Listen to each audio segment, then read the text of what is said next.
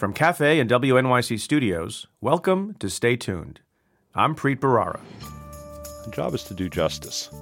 And sometimes that means um, convicting someone and seeking a jail term, and sometimes that means walking away entirely from a case. Doing justice is our job, not putting people in prison, and certainly not mistreating uh, the defendants that we encounter. That's Chuck Rosenberg. He spent his career working in law enforcement. Among other things, he was the U.S. Attorney for the Eastern District of Virginia and also the Southern District of Texas. And most recently, he was the acting head of the Drug Enforcement Administration, or DEA. He resigned last fall. We're going to talk about why he left, how to try a terrorist in court, how to combat the opioid crisis, and a lot more. That's coming up. But first, let's get to your questions. Hi, Preet. This is Kelly in Weehawken. I'm just wondering if Andy McCabe has any kind of legal recourse to get his benefits. Thanks, Kelly, for your question. The first thing I'll say about Andy McCabe is, and you should know, that I go back with him a long time. I've known him for many years.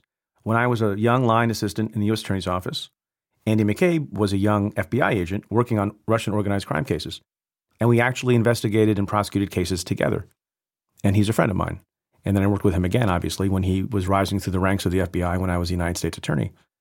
And I will tell you, based on my personal experience, everything I know about Andy is that he's a good, upstanding, honorable law enforcement official and person. Uh, I have a great deal of respect for him and admiration for him, and knows, and I know that he has spent, you know, all of his adult life basically trying to protect the public. That said, it does appear, and I don't know what the details are because the report has not been filed publicly. It does appear that there are professional career folks at the FBI and the Department of Justice who have concluded that Andy McCabe was not candid about some interactions with the press. I don't know if that's true or not, but you have to take that seriously, whether or not you like Andy McCabe, whether or not he's your friend, like he is my friend. What is upsetting and what is unfortunate, separate and apart from whether or not he committed some transgression, I think it has been you know, bordering on disgusting that a sitting president of the United States has singled out someone by name for humiliation and tweets and basically looks like he has put pressure on other people in a race to beat the clock for his entire pension to be vesting. His 50th birthday last Sunday. Now, again, I have great respect for the career people. And if they made a conclusion that Andy McCabe should be terminated, and once I see the report, I'll have a view on that, but I, I can respect that. I have never seen a case where there's been such a rush that looks so apparently like a vindictive effort to deprive someone of their full pension. Now, I will say also that I don't think he's going to lose his whole pension, but certainly a part of it because of the timing of the termination. In my experience, it's usually the case that personnel and employment actions are not taken A, with that level of swiftness, and B, not until the report is finished. And it doesn't look like it's finished. But you know, if the facts change, I'll revisit this. Now, back to your direct question. I'm not an expert in employment law, and I'm certainly not an expert in civil service employment law. Uh, but Andy McCabe has hired a prominent lawyer, Michael Bromwich, who himself led up the Inspector General's office for the Department of Justice for a number of years.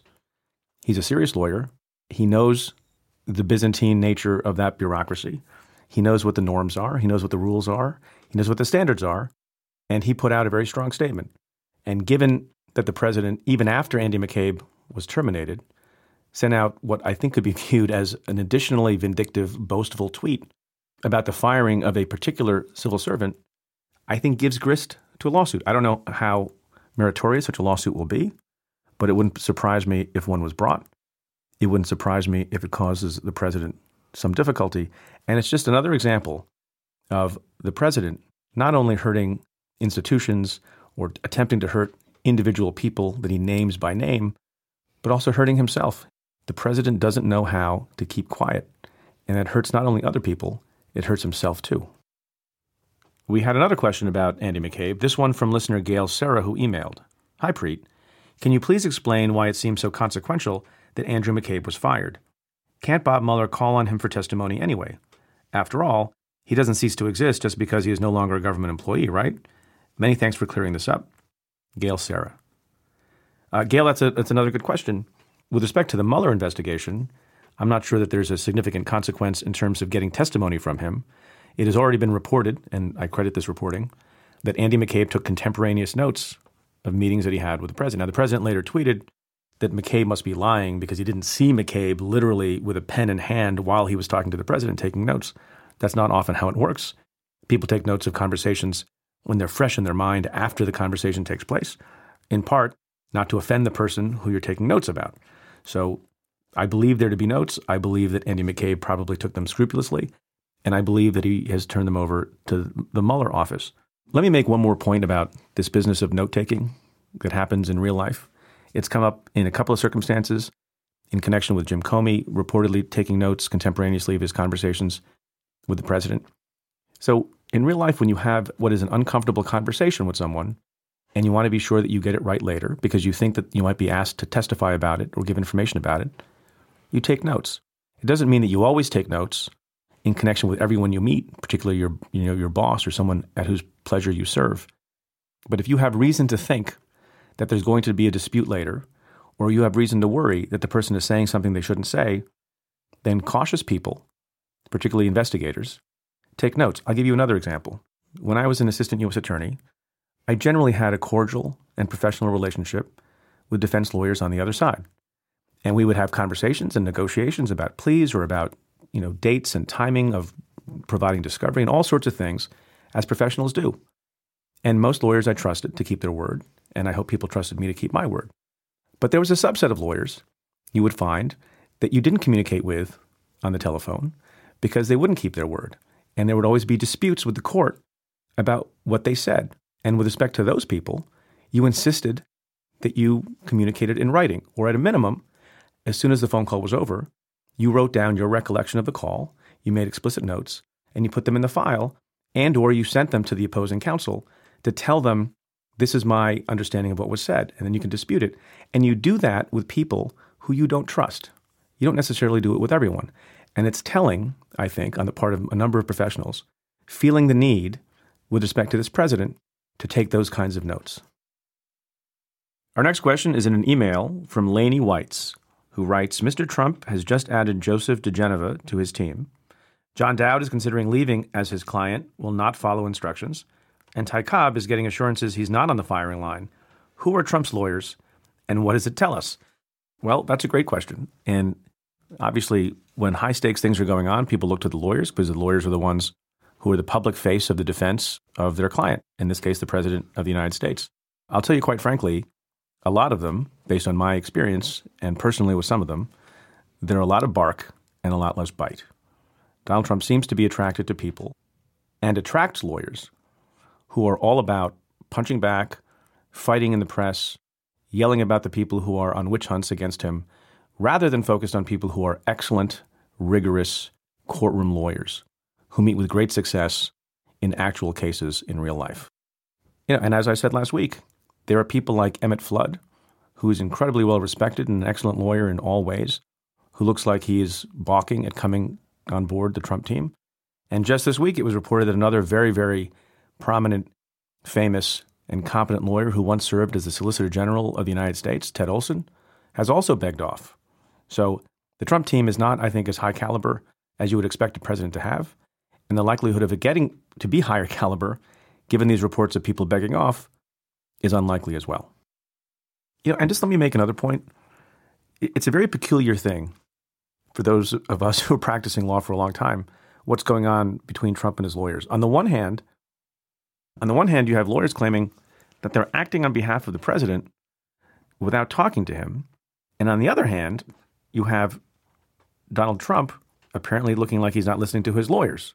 You have people who are the paid representatives of a special client, the President of the United States, each of whom claim from time to time when it suits them that they're acting independently of each other. Doesn't make a lot of sense. I've never seen anything like it before, and I've certainly never seen anything like it before at this level. Hi, this is Steve Payne in Bellingham, Washington.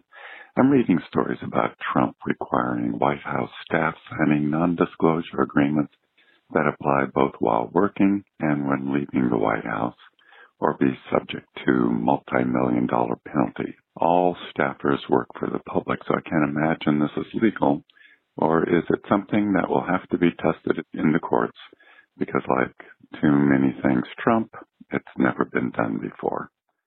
Thank you and certainly enjoy your podcast. Hi, Steve. Thanks for your question. First off, you have a great voice. You should think about doing a podcast yourself. With respect to the NDAs, I think there's a lot of speculation swirling around. I have talked to a number of academics and lawyers since the news broke. The Trump White House has compelled people to sign non disclosure agreements. They're all shocked by it, they're all surprised by it. Uh, I did a, an event at NYU Law School that was moderated by Bob Bauer, who used to be the White House counsel to President Obama, uh, who's a serious lawyer and knows a lot about how the White House works and how it's supposed to work. He was taken aback by it, never heard of anything even remotely like that in his White House or in prior White Houses. I don't know if it's unlawful to ask people to enter into such an agreement. It seems to be the case that it's almost certainly unenforceable given public records laws and given transparency laws. But it seems to me that it would interfere with people's function. And some of the terms certainly seem really unenforceable, like a $20 million penalty for violating the non disclosure agreement. Another term that's been reported is that the NDA extends long past the time of service that the person had in the White House. So it's an odd thing. It's a weird thing. It bespeaks a certain paranoia, I think, on the part of the president. It's also, you know, the height of, I guess, juicy irony that people decided to leak the thing that is supposed to require them not to leak. But again, I'm only speaking from the reporting. I, I would love to see a copy of one of these NDAs and actually read the fine print. You know, a lot of people don't read the fine print and they make judgments about things and they speculate. I don't know how broad it is. Based on the reporting, it seems crazy but I would really like to revisit this point once we see an actual version of a document. My guest this week is Chuck Rosenberg. He's had pretty much every big job in law enforcement, from U.S. Attorney to head of the Drug Enforcement Administration. He's worked for Bob Mueller, Jim Comey, and John Ashcroft. Chuck Rosenberg is coming up. Stay tuned.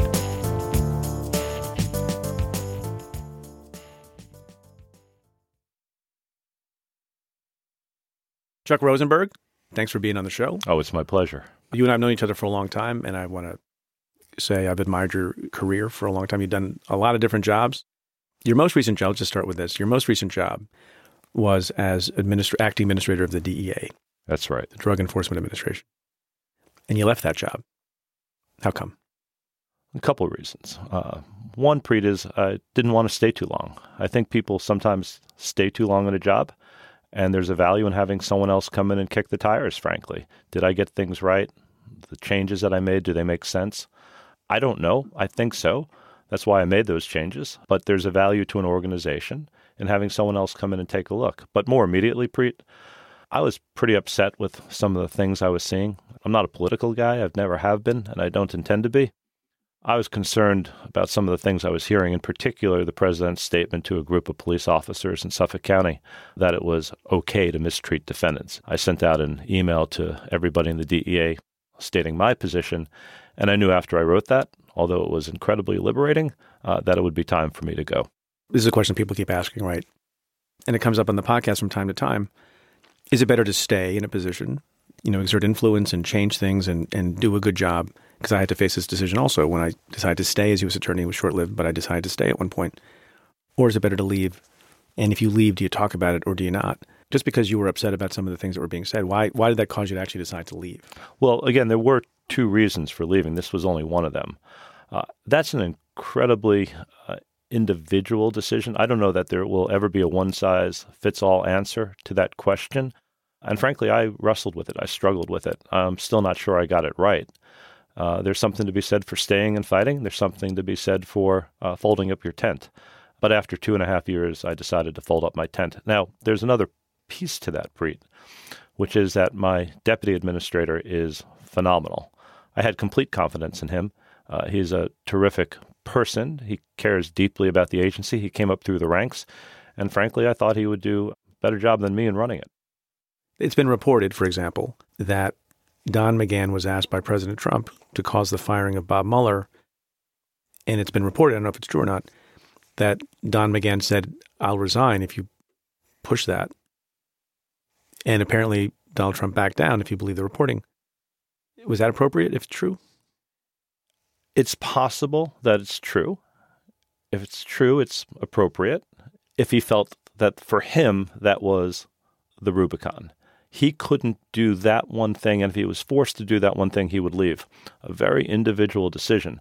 But if Don McGahn, and I don't know the gentleman, were threatening to resign seven times a day, uh, he would lose some credibility.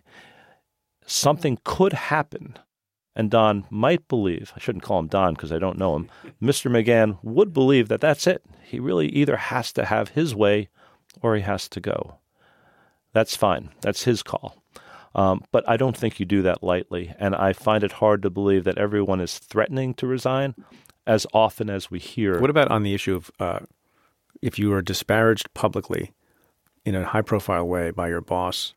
So if you were Jeff Sessions during that period where the president was stating publicly on a fairly regular basis how upset he was, how angry he was. The reports came out that he yelled at him for doing the one thing the career people told him to do, which was recuse himself from the Russian investigation for obvious reasons, and looked like he had no confidence in the attorney general. You still show up for work. Yes, but I think you left out an important question. Yeah. Did Mr. Sessions feel like he had done the right thing? And if the answer to that is yes, then you show up the next day and you do your job. If The answer to that is no. If he had really messed something up significantly or repeatedly, and he was drawing that same criticism, maybe the analysis is a bit different. How did you feel, just as a person, not as a head of a law enforcement agency, when you heard the president sort of casually discuss how cops should mistreat defendants when they're putting them in the squad car, that kind of thing? Disgusted. Are people surprised that a person who's in law enforcement was disgusted by that? Because I think there's a little bit of a misunderstanding about how federal law enforcement officials think about their jobs. Because I hear people all the time say, uh, when they describe what the job of a federal prosecutor is, or a cop, or a DEA agent, and they say, you know, their job is to put people in prison. Is that the job? No, that's not the What's job. the job? The job is to do justice. And sometimes that means um, convicting someone and seeking a jail term. And sometimes that means walking away entirely from a case doing justice is our job, not putting people in prison, and certainly not mistreating uh, the defendants that we encounter. Do you think some people, though, in law enforcement were encouraged and cheered by the president's admonition not to be coddling to defendants? Well, there's some people who believe the earth is flat, Preet. There's a lot of people in law enforcement, uh, and they run the gamut. Right? There's a bell curve that describes all sorts of human traits. And I have no doubt that there's a bell curve that describes people in law enforcement. But let's talk about sophisticated, thoughtful people in law enforcement, state, federal, local. I presume that they shared my disgust. Uh, I presume that they don't condone that type of behavior in their departments. I know we don't condone it in federal law enforcement, and I can only speak for myself, but I was disgusted. What kind of support do you think elected officials you know, mayors, governors, presidents should give law enforcement? Should they should they just stay the hell out of everything having to do with law enforcement? I mean, that's not possible because you know, public safety issues are things that elected officials are supposed to be thinking about. You know, they fund and decide what resources to give to local police departments and to the federal agencies. Do, do you have a view on what elected people should be saying or not saying and how they should be helping the cause of law enforcement? They ought to ask hard questions because we're not perfect and we get stuff wrong. We are responsible to them. We are accountable to them, just as we're accountable to all citizens. They shouldn't give us a blank check, uh, either literally or figuratively. But if you're going to criticize us, and sometimes the criticism is appropriate, try to understand what it is we do and how difficult the job is. We are fallible. We make mistakes. We try to fix them ourselves. And sometimes I think the criticism of law enforcement takes on an overtly political tone. What do you mean by that? Typically, at least in my experience, whether it's in the U.S. Attorney's Office or the FBI or the DEA, wherever I've been privileged to serve, those mistakes, in my experience, have always been down the middle mistakes. They haven't been because we're trying to favor one side over the other. We get stuff wrong, but we're not trying to tip the scales. If a politician, and here I'm thinking about obviously the president who's been saying a lot of things, if he perceives that law enforcement has been unfair, like a lot of targets, right? You and I have experience with this. Targets don't like to be investigated. And if you have a forum and a platform and a bully pulpit, and there's no bigger bully pulpit than the president's, they attack the prosecutor. It's happened to me. I'm sure it's happened to you. It's it's not new. If it's a democracy and free speech is accorded to everyone, what's wrong with a president who, like any other high profile defendant, doesn't like to be investigated, attacking the agencies? The president is not quite like any other high profile defendant. Implicit in your question is the answer. He has a bully pulpit that nobody else has. Right? He has a forum that nobody else has. He's free as a private citizen to criticize whatever he wants to criticize. He's even free as the president of the United States to criticize whatever he wants to criticize. But it has to be thoughtful. And it has to be with an eye toward the fact that federal law enforcement agencies, the FBI, the Department of Justice, are part of his executive branch. If there's really truly a problem, then there are lots of ways to fix it. Simply castigating these folks in public for trying to do their job is not a way to fix it. I wonder if this is what goes on in President Trump's head. And I haven't heard anyone say this, but it occurs to me he might be saying, well, that's a very good argument, Mr. Chuck Rosenberg, that you know people attack institutions, and obviously, as a consequence, it undermines people's faith in those institutions. But you know what? The presidency is an institution also. And I was elected, duly elected by the people of the country.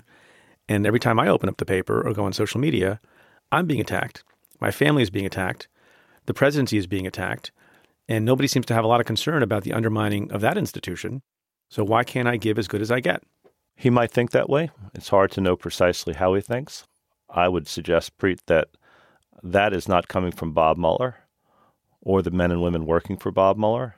They're keeping their heads down and doing their jobs, best I can tell. And so he might be upset, he might be concerned, but he is nevertheless undermining the work of law enforcement.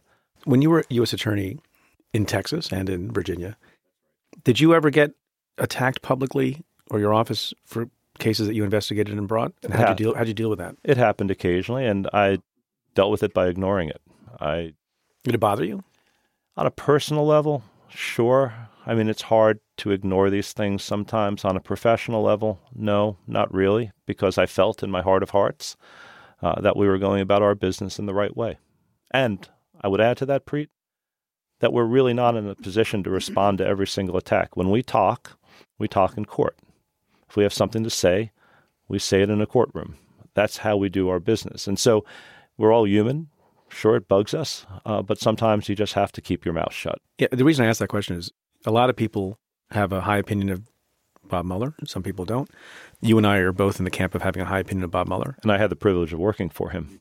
And when he when people get asked the question about him, you know, when he gets criticized and his character assassination, everyone always answers by saying Bob Mueller ignores it, doesn't bother him, he doesn't pay attention to it. And, and so I wonder if that's really true. You separated out how you felt about it professionally versus personally. I have yet to meet a human, and you know, notwithstanding Bob's status as almost superhuman according to some people, he's still a human being. It must bother him on some level, or, or do you think no? He might be the one guy who it doesn't bother. Having worked for him for about a year, a little more than a year right after 9 11, I can't imagine a person under more pressure than Bob Mueller. And I've never seen anyone wear it so gracefully. And so maybe at some level it does bother him. Maybe he tells somebody about how he feels. But all I saw at work every single day a guy doing his job. And usually for, you know, six and a half days a week, 18 hours a day. If it bothered him, I never saw a manifestation of that. I sometimes wonder when you're at the top of an organization, you're the U.S. Attorney or the head of the DEA or chief of staff to the FBI director, and you see this nonsense happening, political nonsense at the high level, does that really affect how the line prosecutor who's going to the neighborhood and interviewing witnesses in the push in robbery case, how he or she feels about the job and how they do the job. You know, you're at a high level, I'm at a high level, and we think about this stuff a lot and have to deal with it, right? You have to be the spokesperson for your agency. But you know what? The grinding, difficult, laborious work that is in the pursuit of the right thing at the line level in court where it's gritty and the rubber meets the road and all of that happens Does it matter or not? Here's how I would break it down, Preet. You can still be mission focused. You can still be mission oriented. You could still be going into the neighborhoods to interview witnesses and into court to present your case and doing it just as hard as you've always done it, right? With all the things we expect our line prosecutors to do. And it can still bug you. You can still be disgusted. It can still undermine your morale. And so, if the question is, are these folks still doing their jobs? The answer, I think, is absolutely. If the question is, does it affect them in some way? The answer, I think, is absolutely. But what's your advice to them? So you left the DEA for a particular reason. If in that same week, you know, three young people came to you and said, you know, I'm interested in law enforcement. I believe in the mission. I want to help the public. I believe in public safety. I'm thinking about applying to the DEA. What would you say to them? I would say do it in a heartbeat. How do you explain that? Right. So it seems a little contradictory. I get that. Um, but when I think back on my career, uh, I would not have changed a thing. There are high points and there are low points, but the arc of that career was better than I could ever have imagined. And so right now, I think we're in a particularly difficult time, but that's only a data point. That's all. And over time, those data points get smoothed. So when I think about what I got to do, the privilege and responsibility that was handed to me, if somebody asked me, would I do it again? The answer is yes. And if someone asked me, should they do it? The answer is yes. But don't you think um, every agency has problems? Sure. What were the big Uh, well, I would say it broader than that. Every every place where you have more than one human being, yeah, even sole proprietorships have problems too. sole proprietorships have problems. But you put two or more people in a room, and um, you will have problems. Yeah, but and and the power that folks in law enforcement have is greater than in you know a mom and pop store. How do you make sure? Because this is an issue we talk about, and it's a legitimate issue, whatever side you're on on a particular matter. How do you make sure, given that people are people, that there's no bias in how someone does an investigation? I, I think that's a sort of central question that we have. And if you have examples from your own time in your various jobs of when you spotted bias or you were concerned about the appearance of bias, that seems to be an important issue at the moment. And in fact, I think the notion of implicit bias is really an important thing for all of us to embrace. You may have a view of me that isn't sort of at the surface, right? You may have something you think I am or believe that I think in a certain way based on how I look, where I grew up, where I went to school. You may not even be able to articulate the bias that you have, but nonetheless, it's there and perhaps helps you to form some of your decisions or your opinions about me. We all carry some implicit bias. And I think we need to understand that. And I think we need to confront it. And it's a hard thing to do. How do you do it? I mean, I think there was there have been movements over time to have sort of bias training or discussions of implicit bias at law enforcement agencies. I think that was beginning to happen, you know, right before I left office. Is that work or is that sort of liberal mumbo jumbo like some people think? I think it works. I would have liked to have seen it sort of mature a bit. I think there's a value then discussing it. Now, I'm not sure we're going to change the hearts and minds of everyone, but there's some number of people who are open to it and who will benefit from those discussions. Look, we all carry biases. Some of us try really, really hard to never act on those, but we all carry them. What about political bias? So there's been a lot of debate lately about whether or not certain FBI agents had it out for the president and that might have affected their conduct. And that's legitimate to be asked. You know, but in any law enforcement agency, people are citizens, not just law enforcement agents, and they don't always check their politics at the door, I guess. What's the line between being allowed to have a political opinion in your head and whether or not you can work on a particular kind of case? So I actually do think people tend to check their political views at the door. And that's informed by my own experience uh, as a line prosecutor for many years in the Eastern District of Virginia. We never talked about politics, and I can tell you I never knew how anyone else thought or voted or donated in all the time I was there. Now, I do remember an incident once. uh, when someone must have been driving someone else's car into our garage. Because walking out one day, I saw a bumper sticker for a particular candidate on the back of someone's car. I don't want to overstate this, Preet, but it was a little startling. I still don't know what my colleagues' views are and whether they were just borrowing a car or whether they subscribed to that view, but I had never seen that in my office before. And if you think about that, it's actually kind of cool. We left politics at the door. So that's one way that, in a bad way, that your sort of personal attitude about something can affect how you do your job.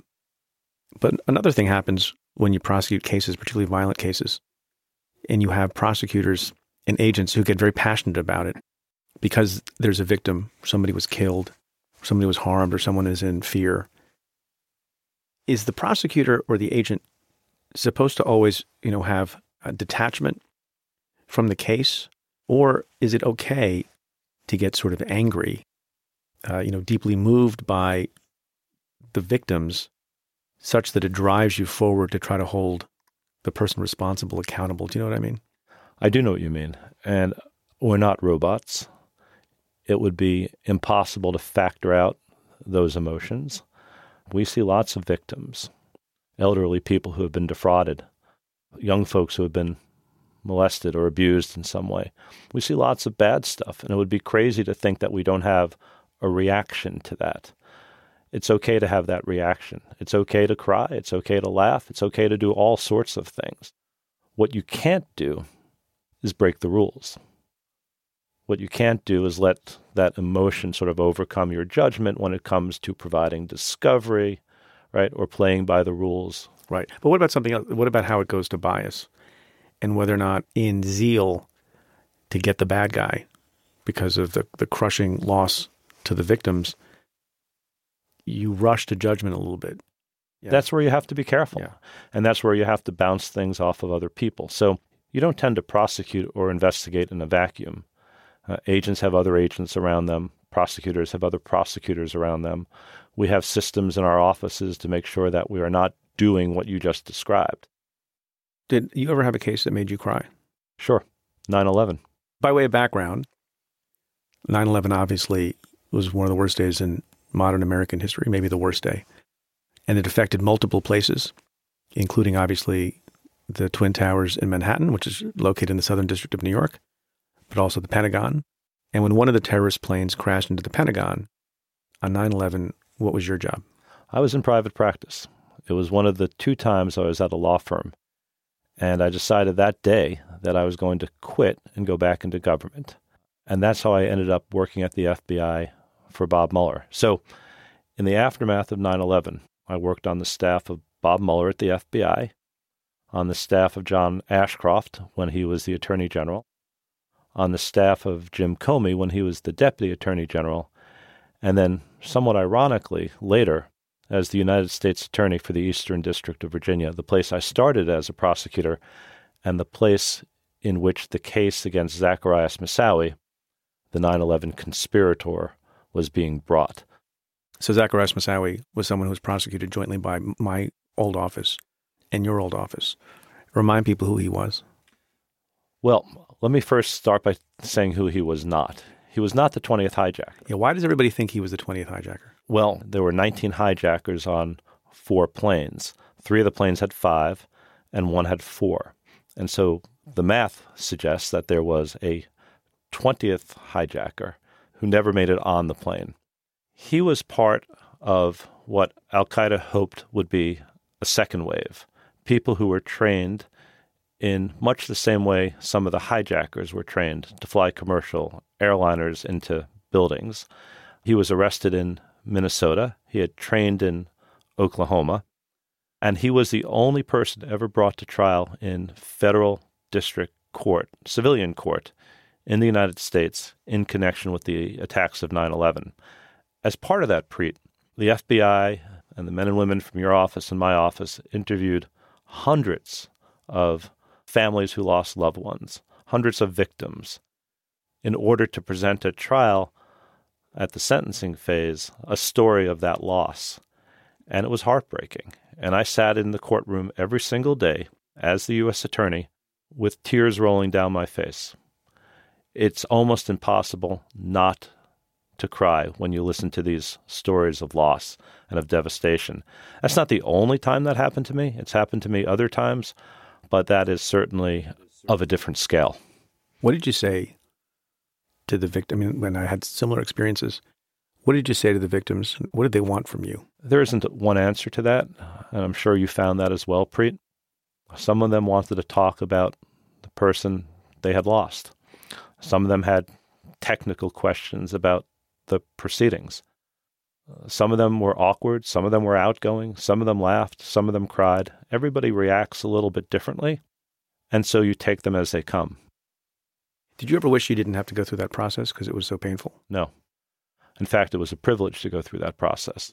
It was a privilege to be part of that case. Now, I came in as U.S. Attorney toward the end. I don't want to overstate my role. I had worked on it in those other jobs, but I came in toward the end as U.S. Attorney. And it was, for me, a defining case. I remember as a little boy going down to the World Trade Center with my dad, who worked on Dey Street. He was a customs house broker. And my job would be to run documents back and forth from his office into one of the towers where the U.S. Customs offices were. Did he pay you for that? He didn't. He didn't. No, we should, I don't know if that's cool. He was a great dad, and I miss him. Um, but no, he didn't pay me. But we would sit out there and have lunch together in the um, plaza of the World Trade Center. That was his office for years and years and years. He was alive when those attacks occurred. And like many people, not just in New York, but around the country and around the world, it broke his heart. And so to be a part of that was an enormous privilege. You know, it's a very difficult issue. And you and I were both federal prosecutors. So, you know, we probably had a bias for that reason, although I think it's the right call. But presumably we had a bias in favor of civilian trials for people who engaged in that kind of horrible conduct. And there are other people who say, well, they're not criminal acts, they're acts of war. There's an argument for that. And so, unlike Moussaoui, those folks who are responsible should be tried in a military court, military tribunal, and shouldn't appear in civilian court. Do you have a view on that? I do, not surprisingly. And my view is similar to yours. I, I am very strongly biased to the system in which I grew up, to Article 3 courts, to a known and transparent set of rules and regulations and by the way, to a legacy of success. So, not just Moussaoui, but if you look at the Southern District of New York, the Eastern District of New York, the Eastern District of Virginia, the Northern District of Illinois, those offices that typically bring the big cases, we have had a legacy of success in these cases that I think is unmatched. Now, that's not the reason to do it, but it's a reason not to fear bringing terrorism cases in civilian court. But it's not, but here's the problem with that. And I agree with it, but I just want to take the other point of view. I think there are some people who do fear it because the civilian system does have some protections for the defendant, and whether it's a bank robbery defendant or an embezzlement defendant or a terrorism defendant. And so, as you know, when you go to trial against someone, it's not a foregone conclusion what's going to happen. And you could get an acquittal, and then somebody who you believe there's overwhelming evidence, you know, killed people in America as a terrorist walks free. That's how the system is supposed to work. Imagine a terrorist got charged and, and the public view was the person had done it and was acquitted for some reason. What do you think would happen to civilian trials after that? So, what gives that system of civilian trials such strength and credibility is precisely what you described the fact that it's transparent, the fact that there are rules to protect defendants, and the fact that the United States government can lose in its own courts. That's actually unbelievably cool if you think about it. That there's no presumption that the United States is going to win in its court because it's the United States. If you don't have the evidence and you don't have the law, then you're going to lose, and that's how it should be. And so you always run the risk of acquittal, but the track record is incredibly strong because we bring good cases with lots of evidence. And if you do lose, you might feel awful. It might be, in your mind, an unjust outcome, but that's okay. That's the price we have to be willing to pay. It doesn't happen that often, by the way, as you know. The conviction rate is in the mid to high 90% range. And for terrorism cases, I think your office and mine have had enormous success. That's true. Look, but uh, you know, I'll say frankly, we had a terrorism case under my watch. The trial happened under my watch. The crime happened many, many years earlier. It was the bombing of the embassies in Kenya and Tanzania. And the only person ever brought to trial out of Guantanamo Bay, Cuba, was Ahmed Ghailani, who was charged as a participant in those bombings. And we, you know, under a prior administration in my office, convicted four people of those bombings, but then this other person was in Guantanamo Bay. And after I became U.S. Attorney in 2009, he was tried on over 200 counts. Uh, 224 people, I believe, died in the bombings in Kenya and Tanzania. And I, I sat in the courtroom when we heard there was a verdict. And count one, not guilty. Count two, not guilty. Count three, not guilty. Count four, not guilty. And I started to uh, almost pass out and looked at the criminal division chief, Rich Zabel, who was sitting next to me, thinking, what, what on God's earth is happening? Count five, guilty. And then count six through 200 something, not guilty. Now, at the end of the day, that was sufficient to get him life in prison and he'll never walk free again. And that's the right result. But I don't know what went on to cause there to be only one guilty conviction out of so many counts. And I think that freaked out a lot of mm-hmm. people and is one of the reasons why some folks didn't want to see Khalid Sheikh Mohammed brought into a civilian courtroom. I understand that. Can I ask you a question, even Yeah. though it's your podcast? Yeah, please. Would you have done it any differently? No. Why? Because all we did in connection with that case, and it began obviously before I got there, was figure out the most aggressive way within the law to prove our case. Now, there were some obstacles because Ghailani had been treated in a particular way, and there was a lot of motion practice with respect to his treatment. But we put our best people on it. We had the best agents on it. We followed every rule. We had a great judge, Judge Kaplan of the Southern District of New York, who's presided over a lot of these kinds of cases. And everything that people did in court was done aggressively but honorably and within the rules. And I think it's a testament to their professionalism, dedication, and commitment. But, you know, people were in a little bit of a daze after that. Well, for your listeners, even with that one count of conviction, Ghailani got a sentence of life imprisonment. Let me ask you another question. Had he been acquitted on all charges, would you have done anything differently? No. But boy, would that have been a bad day for a lot of things. But bad days happen, and that's the cost of doing business. We know that when we go into court with good cases, we sometimes lose. But that's okay. That's the trade off we make in our system. It doesn't happen that often, and fortunately, it did not happen in the Ghailani case. But I think we have to, as a society, be willing to accept that risk. In fact, we are. It makes me Or you could keep them in Guantanamo Bay indefinitely with no trial and not have to worry about it. it makes me crazy to see what's not happening in Guantanamo Bay. My strong preference would be for those cases to be tried in the United States, preferably in the Eastern District of Virginia, but the Southern District of New York would be a good backup. we were supposed to do Khalid Sheikh Mohammed was going to be tried jointly by your old office and my old office. Right. I think these cases should be in federal criminal court in the United States of America under the rules that you and I know and love. And sure, there's always a risk. There's a risk that someone is acquitted. But it's much more likely that the cases will be resolved and they'll be resolved in a fair and transparent way. And that fairness and that transparency gives our system of justice enormous credibility around the world. The toughness of that debate, by the way, of whether or not it should be in a civilian court or in Guantanamo Bay, is amplified by the lack of full consensus on the part of the victims. You know, your office, my office, we both have met and spoken with a lot of victims of 9 11. And there are a, a healthy number of them who want closure and want the vindication that is owed to them under any system of justice in the world of seeing the, the wrongdoers be tried, convicted openly, publicly, and then get the punishment that they deserve. But there are also a lot who don't think that and who have a different view from, from your view and think that they should remain in Guantanamo Bay and have that process. And they're entitled to that view. And in particular, they're sort of entitled to that view. And that view should be respected because they have suffered more than we lawyers who didn't lose someone in the tragedy. How do you talk to those folks? There's no question that they have suffered losses that we can't imagine. And I agree that their views have to be respected. But let me talk about victims more broadly and not just about the victims of 9 11. Uh, you and I have both met with lots and lots of victims in all sorts of criminal cases. And they often have strong views over what should be done or what sentence should be received or how someone should be charged. And we try and take that into account.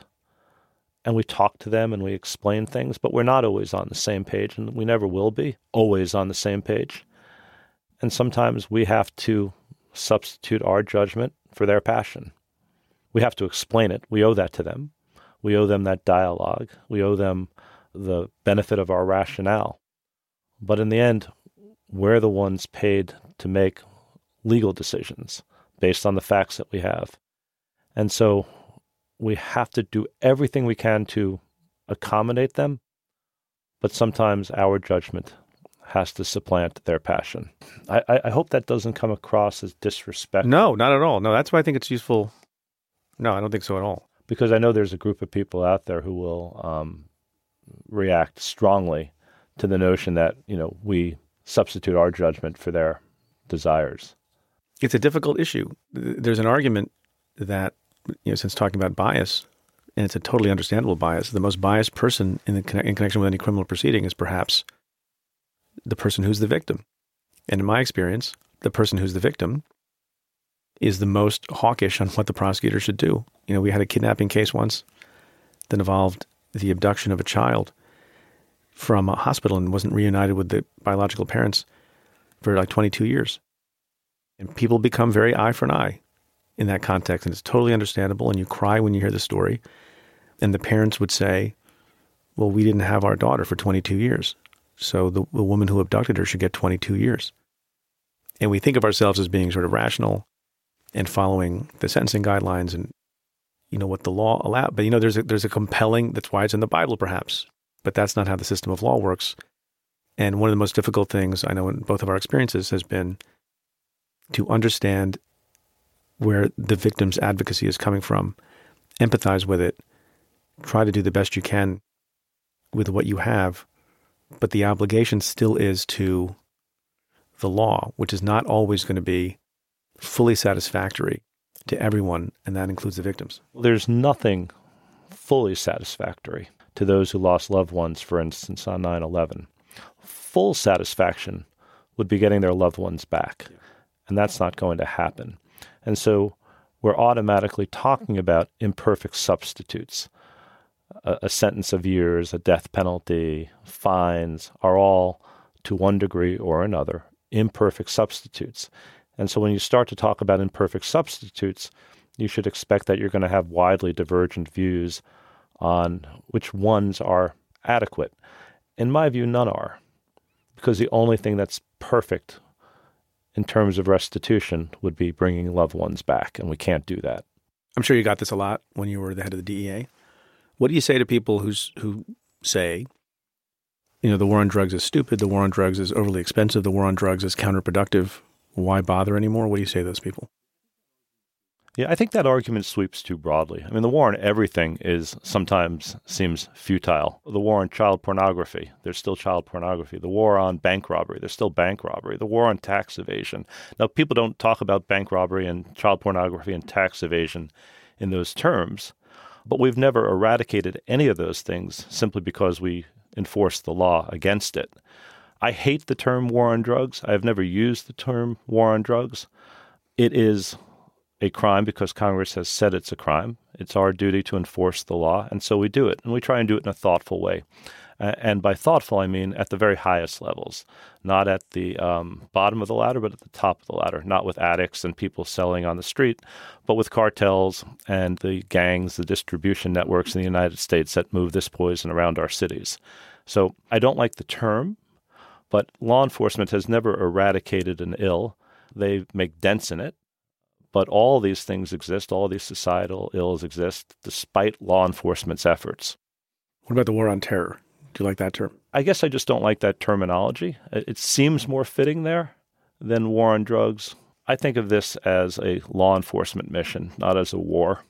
And that's the way I've tried to talk about it when I was at the DEA. In my last year in office, I began to focus a lot more on this burgeoning crisis in the country, the opioid crisis. And I know you had to focus on it and did focus on it in your time as, at the DEA. Is it even worse than we think? It's pretty awful. We're going to lose something like 67,000 people to a drug overdose this year. By the way, I think that number is understated in a couple of ways. There's a lot of people who overdose but don't die because of the intervention of first responders. And then there is almost inevitably an undercount in the number of overdoses reported. And we don't know what that number is. Is it a 5 to 1 ratio, a 10 to 1 ratio? So 67,000, which is a horrific number, is the minimum number of people we're losing to drug overdoses. That said, about two thirds of that number are opioid related. And here's how that happens, Preet. We are 5% or so of the world's population as Americans, but we are responsible for, account for, consume in one way or the other about 99% of the world's hydrocodone and about 80% of the world's oxycodone. That's a stunning number. If you get addicted to that stuff, if you get addicted to pain pills, and that happens every day in our country, uh, those become crazy expensive on the street to buy in the black market. Heroin is one, anywhere from one fifth to one tenth the price. And so, what we see time and time again are people who get addicted to pain pills becoming addicted to heroin. And then at some point, moving to fentanyl and synthetic opioids that are even stronger and killing them in vast numbers. We also know that four out of five heroin users started on pills. And we know that most people who get addicted to pills got those pills from someone who got them legitimately, meaning stuff that's just sort of sitting in your medicine cabinet. And so we have to change the culture. We have to rethink that if you have minor knee surgery or you have your wisdom teeth out, that we don't send you home with 30 oxycodone. You don't need it. And you can take Tylenol for it or some other non narcotic pain reliever. But we have to wean ourselves off of hydrocodone and oxycodone and opioid pain relief. Why is this such a specifically American problem based on the stats that you cited? I don't think there's as lopsided a drug problem in any other area as this one. We see it in other countries. We just don't see it to this extent. Uh, I think in part it stems from uh, an over reliance on mitigating pain. And I'm not specifically blaming doctors or dentists or PAs. I think we're all a part of the problem. Uh, we can give lower doses, we can give fewer pills, or we could have uh, non opioid uh, pain relief instead of oxy or hydrocodone but it's going to take a reorientation. And I think that's exactly appropriate. Remember, again, there's no reason why we, as 5% of the population, would account for overwhelming percentages of the world's hydrocodone and oxycodone. Uh, and law enforcement alone will never solve that problem. Chuck Rosenberg, been a pleasure and an honor to have you on the show. Thanks again. You know, Preet, I really enjoyed this, and I think you do a heck of a job on this. I really mean that. You're you're good at this, so thank you for having me on. Thanks. You read that perfectly. Thank you. Thanks. You wrote it perfectly. so this is the point of the show where I talk about something that struck me in the news may have been overlooked a little bit. There was this week, as there often is, a lot of news about Russia. There's a continuing outrage over the poisoning of a former spy in Salisbury in the UK, which Theresa May, the Prime Minister, says is almost certainly at the hands of Russia. And almost every keen observer thinks it had to have been ordered directly by Vladimir Putin. And just this last Sunday, in a shocking development, Vladimir Putin was reelected to be the leader of the Russian Federation for another six years. And what every, and what every observer understands to be as far as possible from a free and fair election. And that made even an additional amount of news because apparently Donald Trump, by his own admission, called up Putin to congratulate him, uh, even though he was advised by his staff not to congratulate him, and did not mention the outrageous poisoning of the former spy in the UK. So there's all this news that's swirling around about Putin and his relationship with Trump, and whether or not America is doing enough to prevent meddling in the future election. And that's getting a lot of headlines. But another small thing happened this past week that I was privileged to be a part of. And it was a conference called PutinCon that focused on all the allegations relating to Vladimir Putin and the way in which he promotes autocracy and suppresses freedom and uh, aggrandizes power for himself. And it was run by someone who you'll recognize as a former podcast guest, former chess champion extraordinaire, Garry Kasparov, who, as a private citizen, is in some ways doing a lot more than elected officials to shine a light on outrageous behavior by Vladimir Putin and to shine a light also on the ways in which Americans should be concerned about interference from Russia. And so I want to applaud him for having that conference that was attended by a lot of people and also mention another former podcast guest, Bill Browder, with whom I got to have a discussion on stage at PutinCon. And in the wake of the president not seeming to care too much about Russian interference, and in the wake of some people not caring too much about human rights violations, as you'll recall, Bill Browder helped to pass in America a law called the Magnitsky Act, which, on one hand, avenged the death of his lawyer, who was essentially killed or allowed to die in a Russian prison for exposing corruption on the part of oligarchs close to Vladimir Putin. But on the other hand, actually has some teeth in freezing the assets of human rights violators out of Russia. So that you know about from the podcast. But since that time, Bill Browder has quietly been working in other countries to do the same thing. And as of this recording, the Magnitsky Act, or a version of it, because of Bill Browder's efforts, is not only the law in the US, but a version of it is also the law now in Canada, Estonia, Gibraltar, Lithuania, Latvia, and through a recently passed amendment in the UK, also there. You might be asking yourself, what about some other large countries?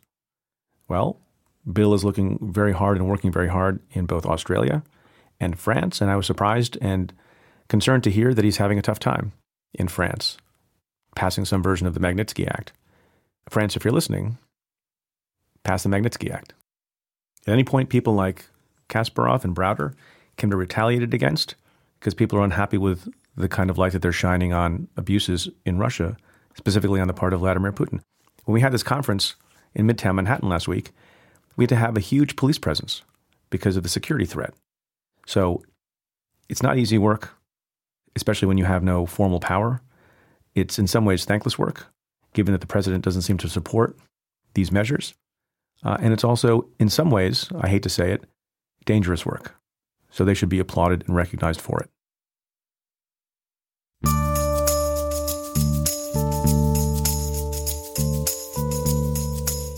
Well, that's it for this episode of Stay Tuned. Thanks again to my guest, Chuck Rosenberg. If you like the show, rate and review it on Apple Podcasts. Every positive review helps new listeners find the show. Send me your questions about news and politics. Tweet them to me at Preet Bharara. Give me a call at 669 247 7338.